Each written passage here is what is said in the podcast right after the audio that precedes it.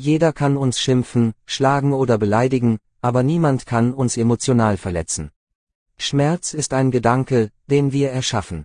Wie lange es dauert, bis es weh tut, ist auch etwas, das wir erschaffen. Die Gedanken anderer Menschen sind draußen und müssen draußen bleiben, nicht hineingelassen werden. Unser Glück liegt bei uns selbst und nicht bei anderen, dafür müssen wir meditieren.